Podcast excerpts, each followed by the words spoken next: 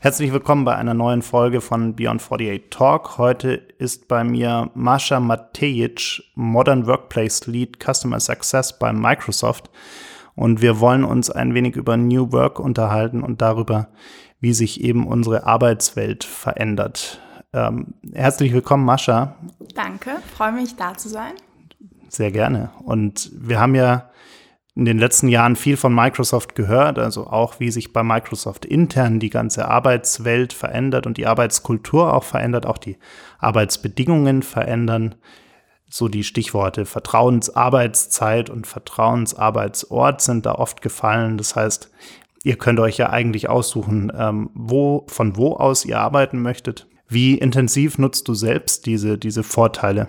Also ich kann mir gar nicht mehr vorstellen, anders zu arbeiten, ehrlich gesagt. Ich bin seit fünf Jahren bei Microsoft und als ich das damals in meinem äh, Bewerbungsgespräch gehört habe, dann habe ich auch erstmal gedacht, ja, alles klar, Floskeln. Und äh, dann habe ich angefangen bei Microsoft und habe gemerkt, okay, äh, ich muss mich nicht abmelden, wenn ich einfach mal zum Arzt gehe oder wenn ich von zu Hause aus arbeite, wenn ich aus einer anderen Stadt arbeite. Und das schätze ich wahnsinnig, ähm, weil dadurch die Arbeitswelt und das Privatleben sich viel, viel besser äh, miteinander verbinden lassen und äh, man auch viel mehr Freiheit spürt. Ähm, ich kenne das noch ganz anders. Als ich in Berlin gelebt habe, habe ich bei einer Agentur gearbeitet und da gab es sowas gar nicht, weder Vertrauensarbeitszeit noch Vertrauensarbeitsort. Und ähm, ich erinnere mich noch an die Zeiten, wo ich irgendwie bis um ein Uhr nachts warten musste, um irgendeine E-Mail abzuschicken, äh, weil ich ein Konzept auf, äh, weil ich auf ein Konzept gewartet habe von den Creatives ist. Und da habe ich mir schon damals gedacht, wow, das ist doch so ineffizient und wie wird hier eigentlich Arbeitszeit oder überhaupt Zeit verschwendet? Ähm, und dann bin ich nach München gezogen und ähm, war damals auf dem Women DLD und da war die Ursula von der Leyen und die hat gesagt, frag mich nicht, wo ich arbeite, frag mich nicht, wann ich arbeite, sondern frag mich nach den Resultaten. Und da habe ich gedacht, das hört sich so gut an. Aber das schien in diesem Moment sehr, sehr weit weg in der Zukunft zu sein. Und naja, sechs Monate später war ich äh, mittendrin.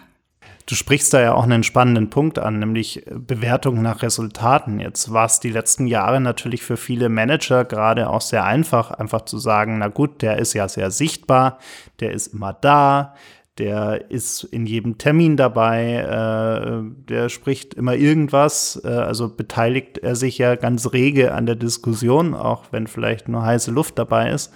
Ähm, dieses neue Arbeitsmodell erfordert ja da auch ein radikales Umdenken. Das heißt, man kann nicht einfach sich darauf ausruhen vor diesem subjektiven Empfinden, dass äh, der einfach da ist und auch arbeitet, sondern man muss wirklich auch die, die Zielstellung ganz anders formulieren und sich sehr viel Gedanken, sehr viel mehr Gedanken darüber machen, ähm, wie das eigentlich am Ende des Tages dann auch bewertet werden soll. Du sprichst da was äh, ganz, ganz äh, Wichtiges und Richtiges an. Denn ähm, ich habe mich auch ehrlich gesagt eben, als du von äh, den äh, ja, Bewertungen nach Dasein und nach Beitrag in einem Meeting, äh, als du davon erzählt hast, habe ich mich an die mündliche Note in der Schule irgendwie wiedererinnert gefühlt. Und ähm, im Arbeitsleben geht es um was anderes. Es geht tatsächlich um, um die Resultate, die jeder einzelne Mitarbeiter bringt. Und ähm, ich glaube, dass diese Resultate ähm, unabhängig sind, von wo sie eben getan werden. Und wenn ich mit äh, verschiedenen Firmen spreche oder wenn ich auf Konferenzen spreche, dann werde ich sehr oft gefragt, ja Mascha, du weißt ja gar nicht, wo dein Team ist. Äh, wie bewertest du das denn? Was machst du denn, wenn jemand nicht arbeitet?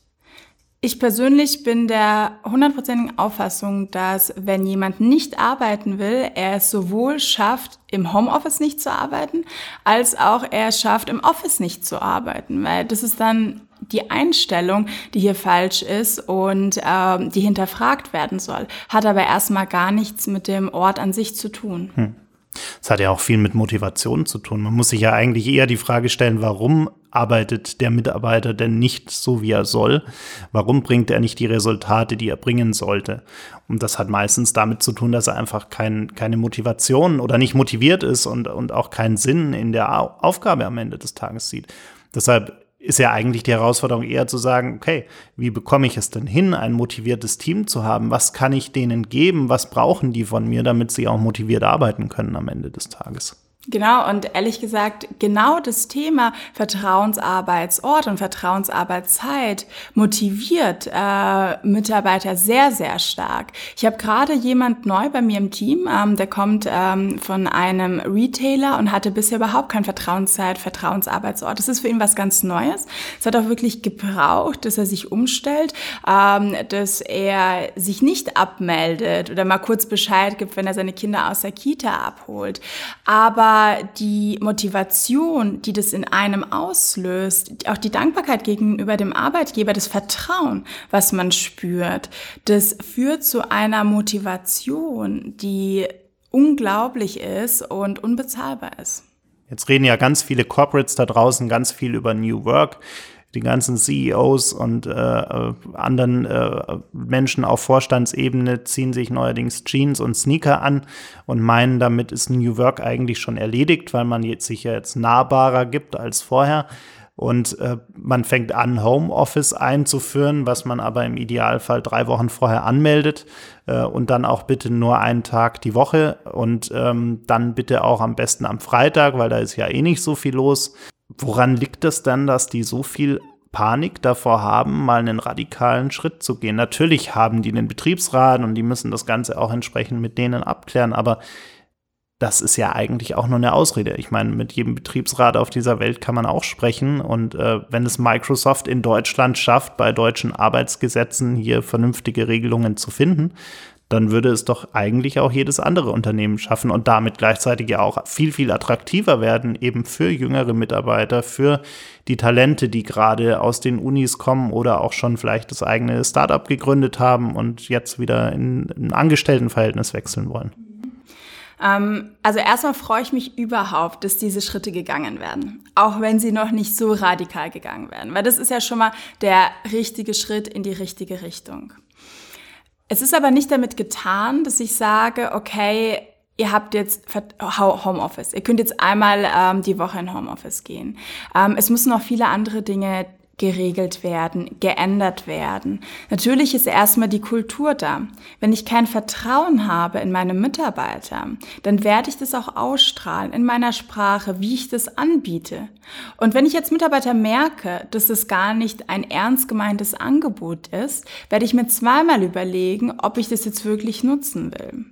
Ich muss auch sagen, bei Microsoft hat es auch gedauert, bis es angekommen ist. Das war nicht so, dass vor Jahren das total easy peasy bei jedem Team war, das beim Homeoffice war. Ich erinnere mich sehr gut an Teams, ähm, wo es damals erhieß, naja, Homeoffice, was heißt denn das wirklich? Wurde immer in Anführungszeichen gesetzt. So. Ähm, das war auch bei uns eine Entwicklung. Das ging auch nicht von heute auf morgen. Und genauso wird es bei anderen Unternehmen nicht von heute auf morgen sich verändern. Wichtig ist ist es aber, dass man hier dran bleibt, dass man A, die Kultur auch verändert in einem Unternehmen, dass man B, die Technologie zur Verfügung stellt und dass man C, auch die Art und Weise, wie geführt werden muss, verändern muss. Ich habe auch oft das Gefühl, dass gerade vom Management her viele Fehler gemacht werden, weil ähm, oftmals ist ja so ein mittleres Management durchaus gewillt, eine Veränderung herbeizuführen, weil die ja gerade auch merken, dass vielleicht der ein oder andere einfach den Job wechselt, weil er in dieser Kultur nicht mehr arbeiten möchte oder einfach die Leute nicht mehr so motiviert sind. Das heißt, die sind ja oft sehr happy, wenn sie eine Veränderung durchführen können. Und dann machen die das und äh, versuchen es mal, sind auch teilweise sehr experimentierfreudig. Aber in dem Moment, wo irgendwas nicht läuft, äh, kommt von deren Management oftmals dann gleich die Ansage, ja, du hast ja deine Leute nicht im Griff. Und in dem Moment, wo dann so eine Ansage kommt, verfällt man ganz, ganz schnell in die alten Muster zurück und sagt, ja gut, dann machen wir eben kein Homeoffice mehr, dann sitzen bitte wieder alle im gleichen Büro, dann äh, haben wir auch alle wieder irgendwie halbwegs die gleichen Arbeitszeiten und versuchen bitte wieder alle um 9 Uhr da zu sein bis 5 Uhr und äh, haben äh, drei Show fix in der Woche, wo wir irgendwie äh, zusammensitzen, auch wenn wir uns gar nichts Neues zu sagen haben. Schwierig. Also äh, erstmal das, das Wording äh, Mitarbeiter im Griff haben, äh, finde find ich wahnsinnig schwierig. Ähm, zweitens ähm, glaube ich auch nicht, wenn wir mal bei diesem Wording bleiben, dass du jemanden mehr oder weniger im Griff hast, nur weil er da ist. Also Präsenz führt nicht äh, zu besseren Ergebnissen. Es ist wirklich am wichtigsten, dass man das Arbeitsumfeld schafft, in dem die Mitarbeiter am produktivsten sein können. Und wenn das bedeutet, dass jemand von zu Hause arbeitet, weil er sich dort besonders gut konzentrieren kann, weil er dort ein Konzept ausarbeitet, was es eben schafft, das Unternehmen nach vorne zu bringen, ist es genauso gut, wie auch wenn ein Mitarbeiter sagt, ich möchte Montag bis Freitag von 9 bis äh, 17 Uhr im Office sein. Was wir nicht vergessen dürfen ist, New Work und all die Möglichkeiten mit Homeoffice heißen nicht, dass ich nicht auch in vielleicht äh, traditionellen ähm, Arbeitsmodellen weiterarbeiten will. Wenn ich zu Hause nicht die Möglichkeit habe, wirklich in Ruhe zu arbeiten oder ich einfach sehr gerne im Büro bin und auch gerne feste Arbeitszeiten habe, dann ist es genauso gut. Und das dürfen wir nicht vergessen setzen. Und es liegt hier auch am Manager, äh, mit dem Mitarbeiter gemeinsam ihn hier auch ähm, zu guiden, im Leitplanken zu geben, vielleicht auch darauf hinzuweisen, wenn man das Gefühl hat, okay, äh, jemand kommt mit dem Konzept Homeoffice vielleicht noch nicht so klar, arbeitet auf einmal sehr, sehr viel mehr, arbeitet in Abendstunden, da einfach das offene Gespräch zu suchen und äh, dieses Gespräch, dieses Miteinander sprechen, Themen nach vorne treiben, ist in meinen Augen auch genau das, was dazu führen führen wird, zu Resultaten zu kommen und nicht die Präsenz an sich. Ja. Ich glaube, es gibt auch einfach keine Schwarz-Weiß-Lösung. Es gibt so viele Grautöne dazwischen, weil es gibt ja nicht nur entweder ich sitze im Büro an meinem Schreibtisch oder ich sitze zu Hause an meinem Schreibtisch. Es gibt ja ganz, ganz viel dazwischen. Vielleicht setze ich mich gerade mal mit einem Kollegen in einen Café um die Ecke, um Dinge zu besprechen. Oder ich bin gerade irgendwo in einem Coworking Space, irgendwo am anderen Ende der Welt, weil ich gerade eine Woche Urlaub gemacht habe und sage, okay, ich möchte jetzt noch eine Woche dort weiterarbeiten oder, oder, oder. Es gibt ja so viele verschiedene Modelle und ich glaube, für viele Mitarbeiter die gerade neu zu solchen Arbeitsmodellen kommen, ist es auch eine große Aufgabe, erstmal zu verstehen, was habe ich denn eigentlich alles für Möglichkeiten und auch sich selbst auszutesten, was liegt mir denn auch wirklich, wo kann ich produktiv arbeiten und in welcher Situation? Weil ich meine, wir machen ja nicht jeden Tag von neun bis fünf das Gleiche, sondern wir haben ja ganz verschiedene Arbeitsmodi, die wir über so einen Tag oder auch über eine Woche hinweg haben. Das heißt, wir haben Phasen, wo wir Besprechungen haben, wir haben Phasen, wo wir mal ein Konzept ausarbeiten müssen, wo wir irgendwie eine PowerPoint bauen müssen, äh, wo wir im Team was erarbeiten müssen. Es gibt so viel verschiedene Arbeitsmodi. Und dafür jeweils das richtige Modell zu finden und den richtigen Ort, die richtige Atmosphäre zu finden, das ist eigentlich die, die große Aufgabe. Ein Teil davon ist sicherlich auch die Technik, hast du ja gerade schon angesprochen, die man dafür nutzt. Und Microsoft bietet ja gerade mit Office 365 und allem, was da so daran hängt, ein sehr äh, umfassendes äh, Paket inzwischen an, äh, das eben solche Arbeitsmodi auch gut unterstützen kann, wenn man gemeinsam an Dokumenten arbeiten kann äh, und so weiter. Wie, wie sind denn deine Erfahrungen mit anderen Unternehmen, auch eben Kunden von Microsoft, bei der Einführung solcher Tools, gerade wenn es darum geht, Teams einzuführen oder, oder Yammer einzuführen? Ich glaube, das Wichtigste, ähm, worauf man hier achten muss, ist neben natürlich einer sauberen technologischen Einführung, äh, dass man sich nicht nur darauf verlässt. Denn Technologie ist am Ende des Tages nur die Basis für eine kulturelle Veränderung. Ähm, wenn ich die Möglichkeit habe, jetzt gemeinsam an Dokumenten zu arbeiten, zu kollaborieren in Teams, zu kommunizieren in Yammer, dann äh, geht es auch nur, wenn man auch wirklich versteht, wie arbeite ich denn jetzt anders? Wie ändern sich Prozesse? Wie, also wie ändern sich Arbeitsprozesse? Ähm, was habe ich für einen Mehrwert für mich als Team? Und ähm, leider war das in der Vergangenheit so, dass wir beobachtet haben, dass einige Unternehmen sich sehr, sehr stark auf den Punkt Technologie fokussiert haben, einwandfrei alles ähm, implementiert haben, den Mitarbeitern zur Verfügung gestellt wurde, es aber dann nicht angenommen wurde weil dem Mitarbeiter gar nicht wirklich der Mehrwert bewusst war. Und diese ganzen Produktnamen sind so irrelevant am Ende des Tages, ja, ob es jetzt auch ein äh, Teams oder Yammer, es geht ja wirklich darum, was bringt mir das, also was, was ist wirklich mein Mehrwert jetzt? Und ähm, genau das macht äh, mein Team. Ähm, und äh, genau deshalb hat Microsoft in den ähm, letzten eineinhalb Jahren äh, über 2000 Mitarbeiter weltweit investiert, ähm, die eben in der Customer Success Organisation Organisation äh, große Unternehmen unterstützen auf diesem Weg der Transformation, eben sich nicht nur das Thema technologisch anzuschauen, sondern auch zu überlegen mit ähm, Personalabteilungen zusammen, mit Kommunikationsabteilungen zusammen, wie können wir das Verhalten unserer Mitarbeiter ändern? Ähm, wie können wir es schaffen, dass ähm, verschiedene Abteilungen auf einmal miteinander kollaborieren, die sich vorher gar nicht ausgetauscht haben und hier Synergien bilden? Wie können wir es schaffen, dass unsere CEOs und unser Vorstand nahbarer wird, einen direkten Zugang hat zu den Mitarbeitern? Und all diese Themen ähm, sind wahnsinnig wichtig, um am Ende des Tages eine Technologie auch erfolgreich beim äh, Mitarbeiter einführen zu können. Fällt dir dann ein Beispiel ein, was ein Unternehmen gemacht hat im Rahmen einer Einführung von, von Office 365 oder Teams oder Yammer oder auch nur Teilstücken davon, äh, ohne auch das Unternehmen vielleicht zu nennen, aber ähm, eine Geschichte, die dir vielleicht besonders gut gefallen hat, äh, wie man da rangegangen ist? Also gibt es einige Beispiele und ich nenne einfach mal ein paar. Also was wir sehen, was äh, sehr, sehr gut funktioniert ist, wenn ähm, aus einer IT heraus sehr früh ein V-Team gebildet wird. Eben nicht nur aus der IT, sondern wo Personalabteilungen dabei sind, wo die Kommunikationsabteilung dabei ist, wo verschiedene Fachbereiche dabei sind, Produktionsstandorte und die zusammenkommen und wirklich die Bedürfnisse in dem individuellen Unternehmen sich an anschauen und dementsprechend auch sich Personas überlegen, sich Prozesse überlegen und wirklich diesen Mehrwert, den die Technologie bringt, ähm, so erstmal in ihre eigenen Prozesse reinbringen. Der zweite Punkt ist, ähm, die Einführung äh, kommunikativ zu unterstützen. Und hier gibt es kein One-Fits-All. Ähm, hier sollte man wirklich ein breites Spektrum ausprobieren und natürlich auch auf Erfahrungswerten der Vergangenheit ähm, zurückgreifen.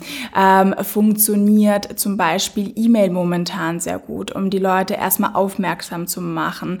Äh, sind es äh, Webinare, sind es äh, kurze YouTube-Clips, sind es ähm, Workshops, ähm, das alles muss man eben einfach ausprobieren. Und ähm, der Harald Schirmer zum Beispiel von der Continental beschreibt es immer sehr gut in seinen Vorträgen, ähm, dass es eben nicht nur diese eine Möglichkeit gibt, sondern man muss all dieses Spektrum ausprobieren und dann merkt man auch, was funktioniert zu welcher Zeit besonders gut. Und Microsoft bündelt natürlich all diese Best Practices von den verschiedenen Unternehmen und unterstützt sie eben auf dem Weg ähm, in der Einführung und vor allem dann auch in der der Adaption und im Change Management.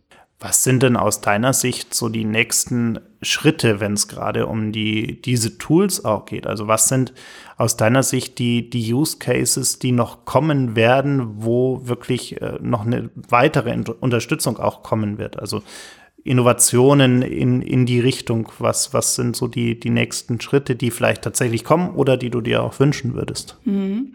Ähm, also Microsoft hat mit äh, Teams wirklich einen ganz, ganz großen Schritt nach vorne gebracht. Und wir sehen auch, wie gut es bei den Unternehmen ankommt. Also die Mitarbeiter sind wirklich, die, die greifen sich das einfach sofort und haben Lust, da miteinander zu arbeiten. Denn äh, bisher war es leider in vielen Unternehmen Unternehmen gar nicht möglich, cross-group miteinander zu kommunizieren, miteinander zu arbeiten. Man kannte vielleicht jemanden, ja, oder man hat mal jemand bei einem Event kennengelernt, aber bei so ganz, ganz großen Konzernen wusste leider oft die linke Hand gar nicht, was die rechte Hand macht. Und das ist jetzt auf einmal möglich, die Mitarbeiter zusammenzubringen, cross-group und gemeinsam an Projekten zu arbeiten, Best Practices zu scheren. Und ich habe ein Beispiel von einem Unternehmen, ich kann jetzt nicht sagen, welches das war, was auf der Yammer-Plattform Plattform äh, Mitarbeiter aus zwei verschiedenen Kontinenten miteinander zusammengebracht hat. Der eine hat eine Frage gestellt, hatte ein Problem gerade, der andere hat es beantwortet und innerhalb von kürzester Zeit konnte ähm, die Produktion verbessert werden. Ja, und das sind einfach so Beispiele, wo ich sage, wow, Mitarbeiter haben so viel Wissen, das muss aber auch geteilt werden. Und ich finde es wahnsinnig schade, wenn ich manchmal noch mit Unternehmen spreche, die sagen, ja, bei uns ist es eher so, dass die Mitarbeiter sagen, Wissen ist Macht. Ich teile mein Wissen nicht. Und es ist so schlimm und es tut mir wirklich im Herzen weh. Und ich wünsche diesen Unternehmen so sehr, dass sie die kulturelle Transformation so schnell wie möglich nach vorne treiben, um eben mit Technologie den Mitarbeitern auch zu ermöglichen, dann miteinander zu arbeiten und die Themen voranzutreiben. Und ähm, ich denke, in Zukunft wird es ähm, gar nicht mehr um die einzelnen Tools gehen, sondern vor allem eben um die Verbindung. Ich werde in eine App reingehen, ich werde die Möglichkeit haben, wie zum Beispiel in Teams, an allen Dokumenten, Dokumenten zu arbeiten, mit jemandem zu sprechen, aber das wird alles total smooth für mich verlaufen. Ich werde für mich als Mitarbeiter nicht mehr wirklich darüber nachdenken, wo bin ich hier gerade und wo muss ich reinklicken, sondern es wird eben alles ähm, sehr, sehr intuitiv ablaufen und es liegt eben deshalb an der IT und an uns auch als ähm, Softwareanbieter, das sicher zu machen und alles dafür zu tun, ähm, dass es so einfach wie möglich für den Mitarbeiter ist. Hm. Jetzt hast du gerade über die Offenheit gesprochen, Wissen auch teilen zu wollen. Ist das teilweise auch eine Generationenfrage? Wie ist da deine Einschätzung oder ist das äh, eigentlich unabhängig vom Alter? Ich glaube nicht, dass es eine Generationenfrage ist. Ich glaube, das ist eine Einstellungssache. Wir haben bei Microsoft äh, vier Generationen momentan, äh, die unter einem Dach miteinander arbeiten. Und ähm, der Satya Nadella, unser CEO seit einigen Jahren, hat im Rahmen unserer kulturellen Transformation einen Begriff sehr, sehr stark geprägt. Und zwar ist es Growth Mindset, basierend auf dem Buch Selbstbild von der Carol Dweck, das er damals gelesen hatte und es ihn sehr, sehr inspiriert hat, hat er das mit in unsere Kultur gebracht. Und der Begriff Growth Mindset äh, impliziert, dass jeder von uns ein Fixed und ein Growth Mindset hat. Und wir bewegen uns jeden Tag zwischen diesen zwei Polen. Und ähm, Fixed Mindset bedeutet, dass ich den Status quo anerkenne. Ich kann das, ich kann das nicht. Ähm, das ist so. Das haben wir immer schon so gemacht. Wohingegen Growth Mindset besagt, ich kann das lernen. Du kannst es doch besser. Kannst du mir das beibringen?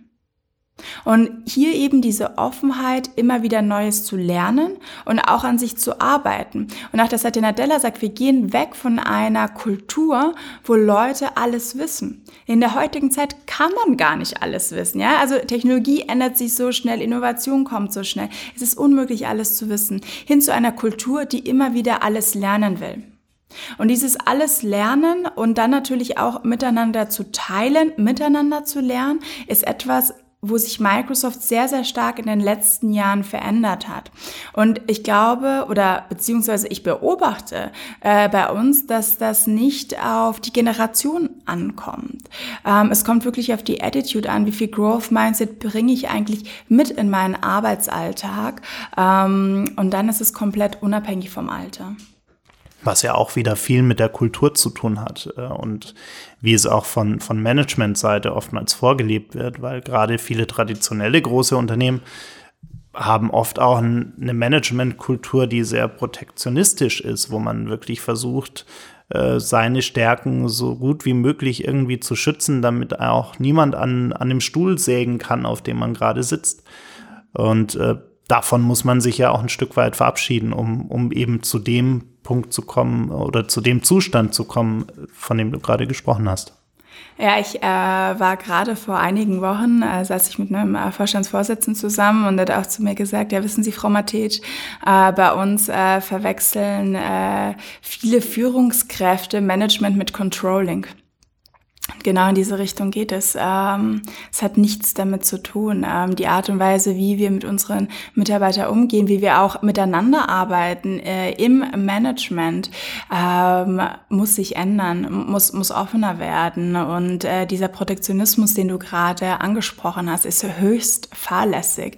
Denn am Ende des Tages arbeite ich damit überhaupt nicht dem Wohl der Firma zu, ähm, sondern vielleicht meinem vermeintlichen ähm, eigenen Wohl, aber eben auch nur nur ähm, vermeintlich. Und was sich bei uns geändert hat äh, vor einigen Jahren ist, um genau das auch in unserer Kultur zu verändern, ist, wir haben die drei Wirkungskreise eingeführt. Ähm, und zwar wird äh, bei Microsoft die Leistung eines Mitarbeiters immer auch nochmal auf diese drei Wirkungskreise reflektiert. Der erste Wirkungskreis ist, was mache ich selber als Mitarbeiter, um zu dem Geschäftserfolg von Microsoft beizutragen? Also erstmal wirklich mein individueller Beitrag. Aber jetzt kommen die zwei anderen und die finde ich ganz spannend. Der zweite ist nämlich, was tue ich, um zu dem Erfolg anderer beizutragen? Also wie unterstütze ich wirklich andere? Und der dritte ist, ähm, was äh, oder wie baue ich auf dem Erfolg anderer auf? Das heißt, dass ich nicht immer das Gefühl habe, ich muss das Rad neu empfinden, sondern wie schaffe ich es wirklich, ähm, auch mal ein Best Practice von jemand anderem, aus einer anderen Organisation, von einem Kollegen aus einem anderen Land zu nehmen und darauf aufzubauen und dass das auch gewertschätzt wird. Natürlich führen diese drei Wirkungskreise in der Kombination zu einer viel höheren Produktivität. Sie führen aber auch dazu, dass wir ganz anders miteinander arbeiten, miteinander kommunizieren. Und äh, bei Microsoft gibt es quartalsweise Check-ins äh, mit dem Manager, die auch verschriftlicht werden. Und dort wird immer drauf geschaut, ähm, was sind tatsächlich die ähm, Aktivitäten, die Resultate auf diese drei Wirkungskreise gewesen. Und es gibt keine positive Bewertung und keine Promotion, ohne dass ein Mitarbeiter auf diese drei Wirkungskreise eingezahlt hat. Und das führt natürlich direkt auch zu einer Veränderung im Verhalten. Mhm. Klar. Das heißt, es ist auch Teil der ganzen Zielsetzung, die ein Mitarbeiter bekommt, äh, dass er wirklich sagt, okay, ich muss nicht nur einfach äh, Resultat XY liefern, sondern ich muss mir auf dem Weg dahin auch Gedanken machen, wie ich dieses Resultat erziele und wie ich damit auch in meinem äh, Ökosystem am Ende des Tages wirke und, und eben auch andere Leute beeinflusse. Genau, und ähm, vielleicht noch ein weiterer Punkt ähm, rund um das Thema Führungskultur und auch, ähm, wie äh, manage ich Resultate. Wir haben ja ganz am Anfang äh, gesagt, äh, wir gehen weg von einer Präsenzkultur. Da zu sein oder lange da zu sein, ist nicht gut, ja, oder ist nicht besser, sondern es geht wirklich darum, was sind die Ergebnisse und wie bin ich zu diesen Ergebnissen gekommen. Und ähm, vor einigen Jahren war das noch so bei Microsoft, dass wir wir am Anfang des Jahres unseren Mitarbeitern ein Ziel äh, gegeben haben und ihnen so eine Art ja, Leitfaden Go-Dos gegeben haben. Wie kannst du dieses Ziel erreichen?